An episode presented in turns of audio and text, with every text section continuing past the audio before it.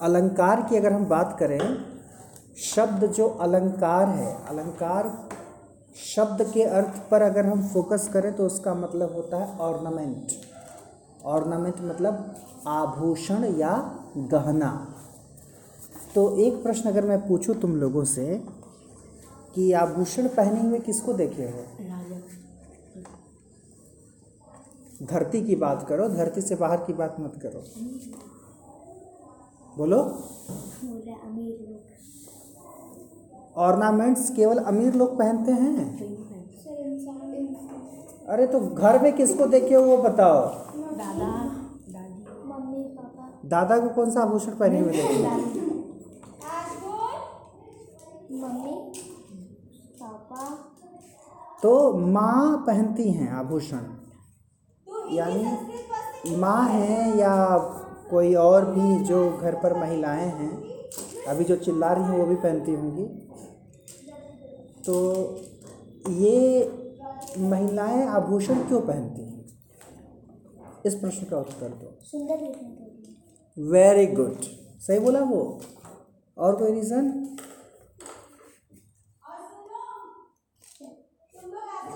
आभूषण का प्रयोग इसीलिए किया जाता है अब उसमें थोड़ी सी थोड़ा मॉडिफ थोड़े मॉडिफिकेशन की ज़रूरत है।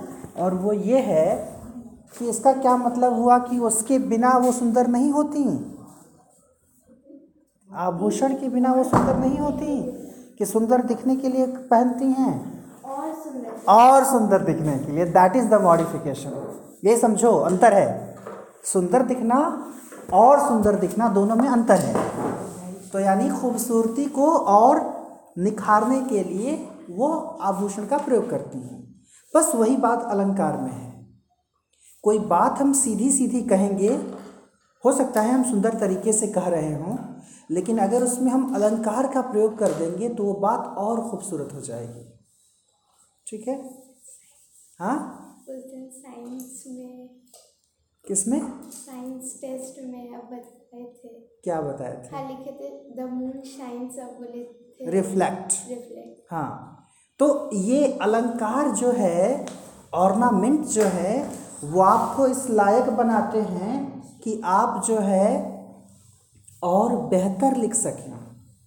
जैसे ये इनकी राइटिंग पढ़ लोगी अगर एक्सप्लेनेशन की तो समझ में आएगा कि बहुत ज़रूरत है अभी जो है परिवर्तन की ज़रूरत है। अभी हमारी एक भतीजी ने कुछ कविताएँ भेजी थी मुझे तीन कविताएँ भेजी थी। उसको एलएलबी कर रही है। उसको उसमें से चूज़ करना था कि कौन सी कविता बेस्ट हो सकती है जो वो सबमिट कर दे।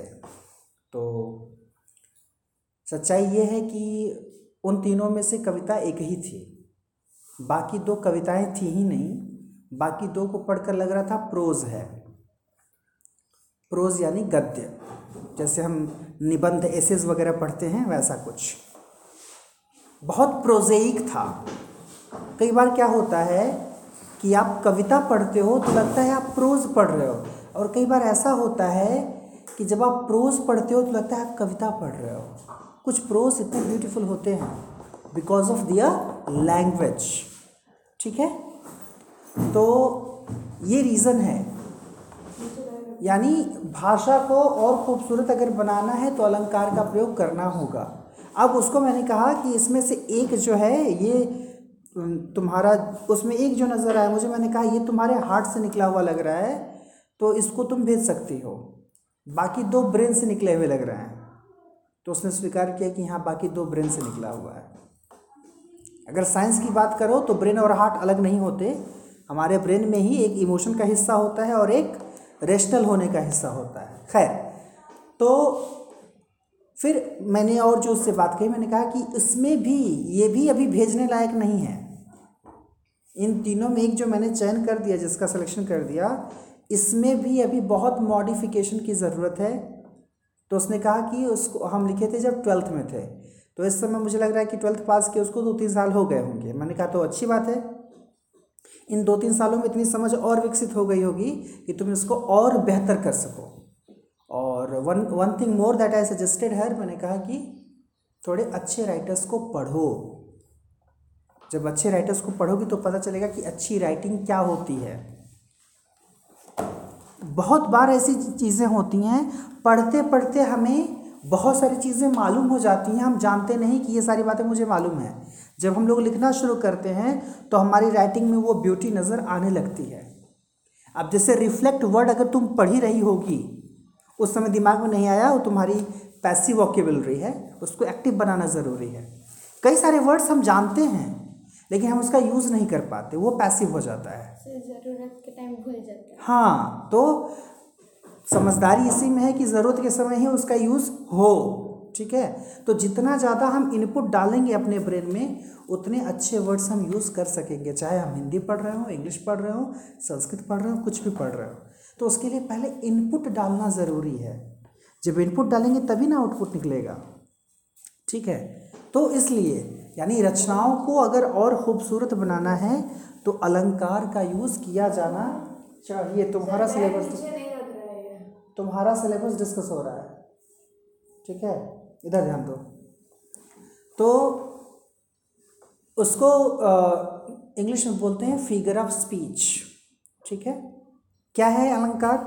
तो इतना तो समझ में आ ही गया। अच्छा देखो पहली लाइन में वही समझाया है। सर जिस प्रकार आभूषण पहनकर सुंदर नारी और अधिक सुंदर लगती है उसी प्रकार कविता में अलंकारों के प्रयोग से उसकी सुंदरता में वृद्धि होती है। तो जब अलंकार का प्रयोग करेंगे रचनाओं में तो उसकी सुंदरता और बढ़ जाती है।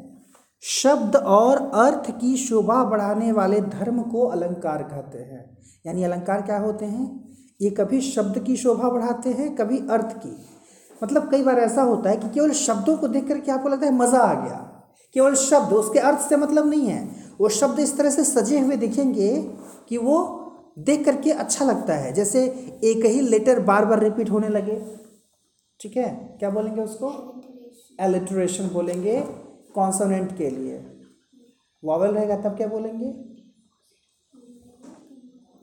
क्यों? कॉन्सोनेंट की बात करते तो वॉवल की बात नहीं करोगी? एजोनेंस वॉवेल की बात अगर हो तो एजोनेंस होता है।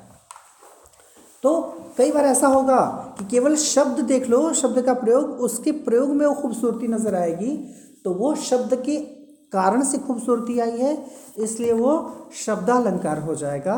और कई बार ऐसा होगा, उसका अर्थ जानने के बाद वो चीज़ और खूबसूरत नज़र आने लगेगी तो वहाँ पर अर्थालंकार हो जाएगा। ठीक है? तो अलंकार के मुख्यतः दो भेद, एक हो गया शब्दालंकार, एक हो गया अर्थालंकार। शब्दालंकार में जब हम पढ़ाई करते हैं तो हम अनुप्रास के साथ साथ श्लेष और यमक की भी बात करते हैं, लेकिन यहाँ पर तुमको श्लेष यमक पढ़ना नहीं है। तो केवल हम अभी अनुप्रास पर फोकस करेंगे। अनुप्रास जिसको इंग्लिश में एलिट्रेशन कहा जाता है। ठीक है? यानी इसमें क्या होता है? एक ही वर्ण या एक ही ध्वनि की बार बार आवृत्ति होती है। आवृत्ति होने का मतलब वो बार बार रिपीट करेगा। जैसे हम दीदी को एक पोएम पोम पढ़ा रहे थे हाँ। तो उसमें डी हाँ आया था तो वहाँ पर वो एलिट्रेशन था। जैसे हिंदी में अगर बात करें तरनि तनूजा तट तमाल तरुवर बहुछाए तरनि तनुजा तट तमाल तरुवर। त त त त। ठीक है? Full fathom five thy father lies. फ फ फ। Full fathom five thy father lies. तो इस. हाँ। तो ये जो है सारे एग्ज़ाम्पल एलिट्रेशन यानी अनुप्रास के हैं। समझ में आया? एक ध्वनि बार बार उसकी आवृत्ति होगी तो वहाँ पर अनुप्रास अलंकार हो जाएगा। तुम्हारे सिलेबस में कैसे दिया है? लो पहला उदाहरण वही दिया है। तरणी तनुजा तटतमाल फिर उसके आगे है कितनी करुणा कितने संदेश? क क ठीक है? फिर है सुरुचि सुभाष सरस अनुरागा। आ, ये पूरी लाइन है ये आ, आ, जो है पहली चौपाई है ये रामचरितमानस की। बंदों गुरुपद पदम, बंदौ गुरुपद पदम परागा, सुरुच सुभाष सरस अनुरागा। तब ये पूछती कि इतना सब याद कैसे रहता है? तो ये सवर्ण की आवृत्ति यहाँ पर हो रही है, यानी यहाँ पर हो गया अनुप्रास अलंकार। तो ये रहा आपका अनुप्रास, यानी एलिट्रेशन बाकी जो दो आपको पढ़ना है, अर्थालंकार में हम पढ़ते हैं रूपक पढ़ते हैं उपमा पढ़ते हैं उत्प्रेक्षा भी पढ़ते हैं। उत्प्रेक्षा नहीं पढ़ना आपको आपको केवल उपमा और रूपक पढ़ना है। ठीक है? तो उपमा को इंग्लिश में क्या बोलते हैं? सिमिली या सिमिले। ठीक है? S I M I L E simile या सिमिले। और रूपक को क्या बोलते हैं? Metaphor. M E T A P H O R metaphor. अभी तुमको समझा दे रहे हैं हम हम ऐसे उदाहरण देकर के समझाएँगे कि वो ज़िंदगी भर याद रहेगा। क्या दोनों में अंतर है? दोनों में कंपेयर ही किया जाता है दोनों में तुलना की जाती है। ठीक है? कैसे दोनों में की तुलना में अंतर क्या है? अंतर ये है कि जैसे तुम लोग के भाई हैं घर पर भाई भाई से कभी झगड़ा करती हो? गाली देती हो कि नहीं उसको? क्या बोलती हो? हाँ बस बस यही उदाहरण चाहिए था मुझे। तो क्या बोलती हो कि ऐसे बोलती हो बड़े प्यार से भाई तुम कुत्ता के जैसे हो। या बोलती हो कुत्ता हो। सीधे केवल कुत्ता वर्ड का यूज़ करती हो। इसका मतलब क्या है? यू आर डॉग समझ में आ रही है बात? देखो दोनों में अंतर क्या है? जब अगर ये प्रेम से कहती कि तुम कुत्ते के जैसे हो। तो वहाँ पर हो जाता उपमा। You are like a dog simile और तुम कुत्ता हो अगर बोल रही है तो इसका मतलब हुआ यू आर डॉग यानी सीधे सीधे बोल रही तुम हो कुत्ता। कुत्ते की तरह नहीं कुत्ता ही हो तुम। तो यहाँ पर हो गया मिटाफर यानी अंतर ये हुआ हाँ? हैं एज और लाइक वर्ड्स आते हैं मतलब उसका अर्थ समान के लिए होता है। तो कोई चीज़ समान होना और कोई वो चीज़ होना दोनों में अंतर होता है। जैसे एक उदाहरण और हम दे रहे हैं। एक चाचा जी थे, है ना? तो लड़की के पिता नहीं थे, चाचा जी थे तो चाचा जी अपने मन से लड़की की शादी करवाना चाहते थे। तो उसको बोले जा कर के, मान जाओ बेटी मैं तुम्हारे पिता की तरह हूँ ना? क्या बोले? I am like your father तो उन्होंने कहा, क्या यूज़ किया? सिमिली का यूज़ किया। तो बेटी ने जवाब रूपक में दिया, कहा yes uncle you are like my father you are not my father आप पिता की तरह हैं, पिता नहीं हैं। अंतर समझ में आ रहा है? तो कोई चीज़ किसी की तरह होना और वही चीज़ हो जाना, दोनों में अंतर होता है। और यही अंतर होता है येलो और येलोइश में रेड और रेडिश में। जब हम रेड बोलते हैं तो लाल होता है। रेडिश का मतलब लाल जैसा होता है। येलो हाँ येलो का मतलब पीला होता है। येलोइश का मतलब पीले जैसा होता है। तो जैसे वो येलोइश ग्रीन हाँ तो ये चीज़ है, उसको धानी बोलते हैं एग्जैक्ट हिंदी वर्ड उसके लिए है, धानी। धान के कलर का। तो अंतर समझ में आया दोनों में? उपमा उपमा में भी तुलना होगी, लेकिन कुछ शब्दों का प्रयोग होगा जिससे वो तुलना समझ में आए। जैसे पीपर पात सरिस मन डोला। यानी पीपल के पत्ते के समान मन डोलता है। ठीक है? इसमें उदाहरण क्या दिया है? कमल जैसा कोमल हाथ। कमल जैसा तो जैसा शब्द आ गया तो उपमा हो गई। गंगा सी पावन थी नारी तो गंगा सी सी मतलब समान, गंगा के समान पावन तो हो गया उपमा, यानी सिमिली।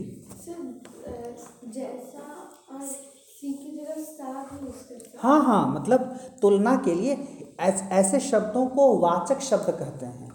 जो कंपेयर करने के लिए यूज़ किए जाते हैं, जो शब्द उनको वाचक शब्द कहा जाता है, वो आएँगे इसमें। चुपचाप सा बच्चा चुपचाप सा बच्चा वो नहीं होगा। चुपचाप कोई चीज़ नहीं जिससे उस बच्चे की तुलना हो रही है। बच्चे की कंडीशन बता रही हो आप सीधे। समझ रही हो? तुलना नहीं हो रही है। जब तुलना होगी तब फूल सा बच्चा बोलोगी तब हो जाएगा। बोलते हैं ना बच्चों को फूल सा बच्चा। तो फॉर दियर सॉफ्टनेस और राक्षस सा बच्चा भी होता है। ठीक है? तो वहाँ पर भी सिमिली होगा। फिर ये भी हो सकता है पत्थर लेकिन हाँ पत्थर जैसा दिल। या पत्थर दिल दोनों में अंतर है। यही समझना है। पत्थर जैसा दिल का मतलब उपमा। पत्थर दिल का मतलब उसका दिल पत्थर है। सीधे सीधे यानी रूपक हो गया यानी मेटाफर वही राक्षस जैसा बच्चा राक्षस बच्चा। तो राक्षस जैसा बच्चा राक्षस जैसा बच्चा उपमा यानी सिमिले और राक्षस बच्चा यानी मेटाफर रूपक। ठीक है?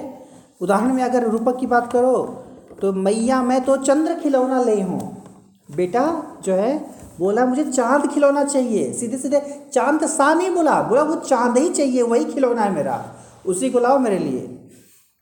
ठीक है? तो ये कुछ उदाहरण थे। समझ में आ गया होगा मुझे लग रहा है। यस और उसमें अगर एक फ़ेमस एग्ज़ाम्पल की बात करें रूपक मेटाफर में तो शेक्सपियर की एक लाइन है all world's a stage and all the man and women merely players पूरी दुनिया एक रंगमंच है। और हम जो इंसान हैं, आदमी और औरत, यहाँ क्या है? खिलाड़ी हैं, आते हैं we play our parts and everybody has their exit and entrances सब, जैसे रंगमंच पर परफॉर्मेंस चल रही हो स्टेज पर परफॉर्म चल रहा, पूरी दुनिया स्टेज है, लोग आते हैं, अपना रोल अदा करते हैं एंट्री लिए एंट्रेंस से और एग्जिट से बाहर निकल गए, यानी बर्थ एंड डेथ बीच में स्टेज समझ में आया? तो ये मेटाफर है। शेक्सपियर के ड्रामा से लिया गया है एज यू लाइक इट से लिया गया है। बस तो ये हो गया तुम्हारा अलंकार पूरा। अब इसके पूरे जितने भी बोधात्मक बहुवैकल्पिक सब इनके सिलेबस में इतना ही है। नहीं नहीं। फिगर ऑफ़ स्पीच को पहले अभी ये एक चैप्टर में सिकुड़ गया है ना। पहले के समय में एक अलग से सब्जेक्ट हुआ करता था रेटरिक्स करके R H E T O R I C तो रेटरिक्स जिस अलंकार शास्त्र बोलते हैं हिंदी में एक अलग किताब होती थी पढ़ने के लिए। तो उसमें बहुत सारे हैं अगर मुझसे इंग्लिश में ना? अगर मुझसे कुछ पूछोगी उदाहरण तो कम से कम दस पंद्रह तो मैं ही बता दूँगा। रेटरिक्स जैसे अभी तो छः बताया मैंने इसमें तुमको तीन ही है। मैंने छः बताया ना नाम? अनुप्रास के साथ मैंने बताया श्लेष और यमक। ठीक? श्लेष और यमक का इंग्लिश में क्या होगा? आ, वो श्लेष को तो पन बोलते हैं। यमक का बड़ा बड़ा सा है याद नहीं रहता मुझको। श्लेष को पन कहते हैं। हाँ पन पी यू एन पन। हाँ। ठीक है? और हाँ। और अभी जो बताया रूपक और उपमा के साथ एक बताया उत्प्रेक्षा उसके अलावा सुनोगी मानवीकरण अलंकार जिसको पर्सोनिफिकेशन कहते हैं। उसके अलावा एक है हाइपरबली जिसको हिंदी में बोला जाता है अतिशयोक्ति अलंकार।